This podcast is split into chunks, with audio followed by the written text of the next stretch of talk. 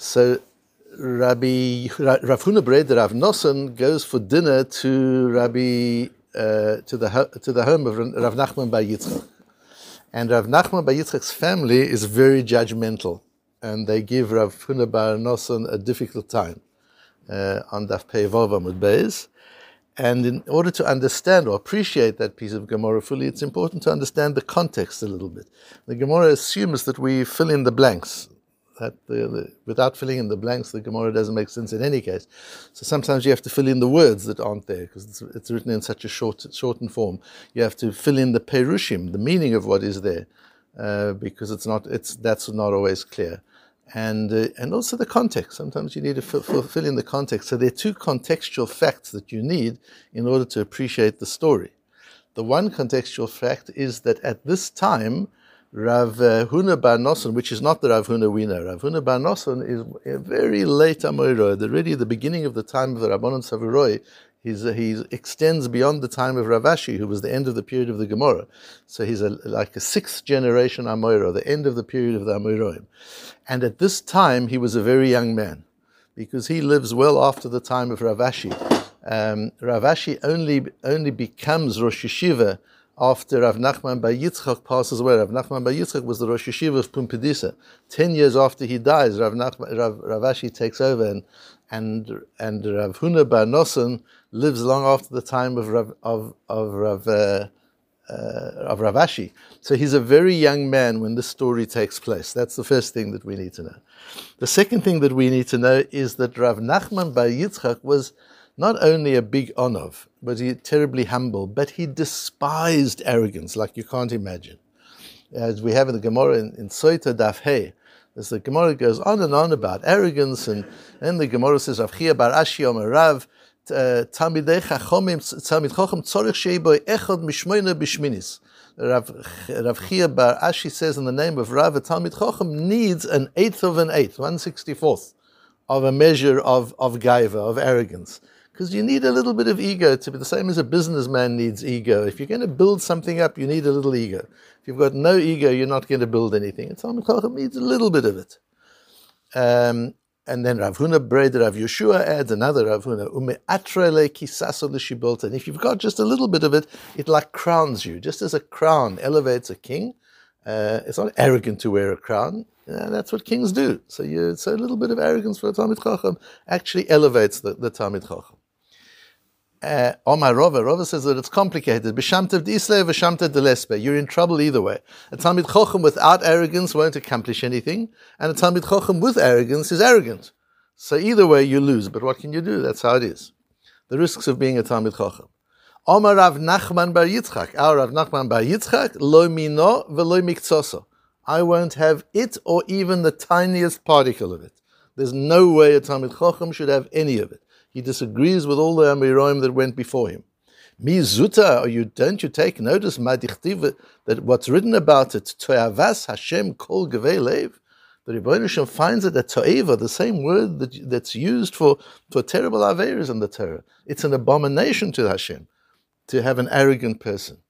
Uh, and it's kol lev, any arrogance is considered an abomination to Hashem. So how can you talk about a little bit of it? Yes, that's Rav Nachman Bar Yitzchak. And he must have raised his family like that. Okay, so now we've set the scene. So in walks Rabbi uh, Rav Huna Bered Rav Noson, uh, Iklo Lebe Rav Nachman Bar Yitzchak, Omrule, Mashimcho. Remember, he's a young man, they don't know him well. They say, Who are you? What's your name? So you can imagine the kids are there and they ask him, Who are you? What's your name? Omaluhu Rav Huna. He said, I'm Rav Huna.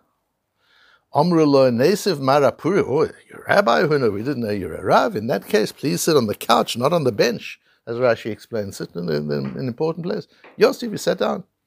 Yavule Kaso. They bring him a glass of wine. Kible bechad zimna. He immediately took it. V'shasya betrei zimna. And he took and he drank the glass in two in two goes, two sips. Veloy ahadar ape. And while he was eating, he didn't turn his face around. Amrullah. So they've been watching all this. These kids are like trained to be super judgmental. And they're now watching watching this and they say to him, My time at karis Ravhuna. When we asked you your name, we didn't ask you your title. Why did you answer Ravhuna? It would be like if you met the late Rabbi Sachs at a uh, at a party and you would say, "My name's so and so," and he would say, "Yes, and I, am Chief, Chief Rabbi Lord Jonathan Sachs." no way to introduce yourself. Just give me your name, I'll figure out who you are. Why you introduce yourself as Rav Huna? Amaluhu Bala Shemani. He says, because I own that, that title. It's, it's, it's mine. It's part of who I am, meaning it's part of my identity. It's not a title. Rashi says, because they've called me Rav Huna since I was a baby. They always called me Rav Huna. That was my name. And Rabbeinu Hananel says, it's, um, he says, I earned it. I went to yeshiva. I learned incredibly hard. I got smicha and I was made a Rav, and it's now part of my identity. It's not a, it's not a title, it's part of who I am. That's why I introduced myself as Rav Huna. So I said, okay, my time yatvit. And when we asked you to sit down up front on the couch, you didn't, there wasn't a moment of hesitation. You went straight for the couch and you sat down. That isn't nice. It says in the Gemara, the halach is when the balabait instructs you to do something, you do what he tells you. So I did what you told me. My time Okay, so when we offered you the glass of wine, why didn't you hesitate a little bit and say, eh, it's okay, I'm good, thank you, I'm fine? And then we would have said, no, please have some. And then you would have said, that's how you do it. You don't just say, yes, thank you, and take the wine. It's not nice. Amalu Mesarvin Lekoton, Ven Mesarvin Legotel. Don't you know the halacha? If an ordinary person offers you something, you hesitate a little bit. It's the same the din with being davening before the Omud. If, if, if you know one of the Gaboyim asks you to daven before the Omud, you say, uh, you know, maybe there's somebody better than me, somebody somebody else. No, no, no, we want you to daven, then you walk up. But, but if Rav Horovitz asks you to daven before the Omud, you don't hesitate, you go, that's it. And the, and the same here, you asked for uh, uh, Mesavin Legodel. This is a halacha. My time say betray zimni. So why did you sip twice? Amalu detanya hashoyse koise bevasachas hareze gargaran shnaim dereched shleisho migase haruach. Don't you know the Gemara? The Gemara says if you drink all, the whole glass in one go, that's that's coarse, that's gross. If you sip it very slowly, like a nobleman, that's arrogant. Two sips is the right way to do it. My time hadras So when you ate, why didn't you turn around?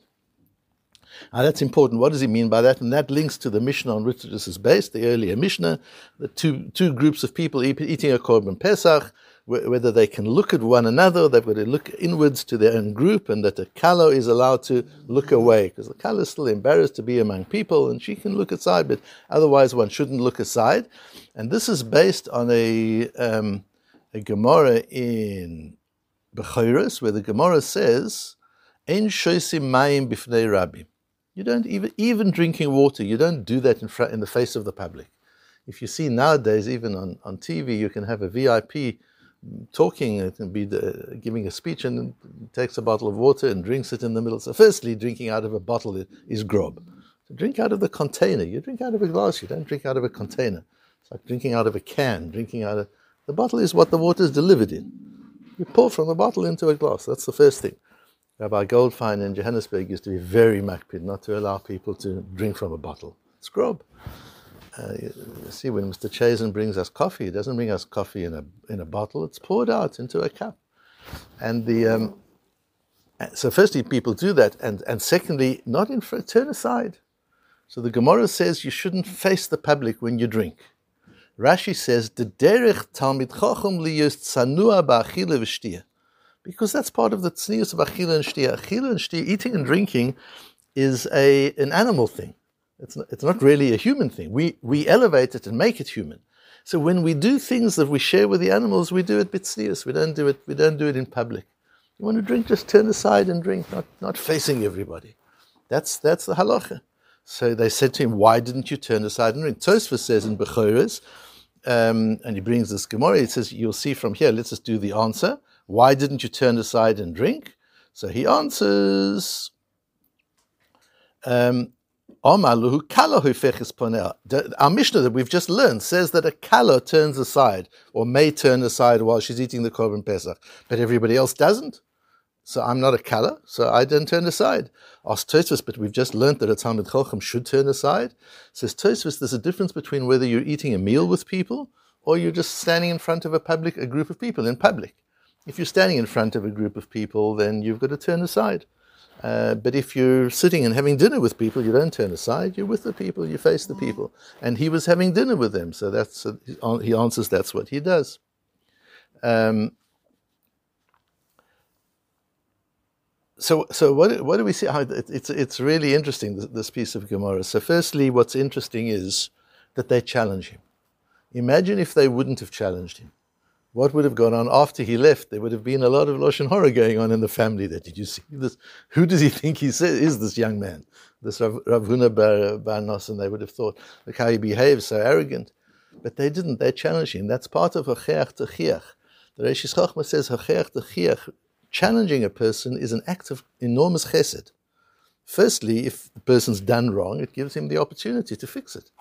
You, you challenge him. You say this doesn't. And secondly, if he didn't do wrong, you just misunderstood. It gives him an opportunity to explain to you what he did. But if you don't challenge the person, either he doesn't change or you walk away with the wrong impression, like we learned yesterday, the idea of chashad, to do something that everybody thinks so. Everybody would have thought that Rav Huna Bar, Bar was an arrogant being. But by challenging him, they learned that he's a walking Shulchan Aruch. Rav Huna Bar, Bar became the Reish Gelusa. He was a very important person. And, and when Rav Ashi was, was an old man, the Malach Hamovis met him once in the marketplace and wanted to take his life. It's a Gemara in, in uh, Moed Katan, Daf Kaf Ches. And Rav Ashi said to the Malach Hamovis, give me 30 days because it says you've got to come to Shemayim with knowing your Gemara. I need 30 days to review Shas. Give me 30 days to prepare. He says, okay. So 30 days he goes through Shas, remembers it all.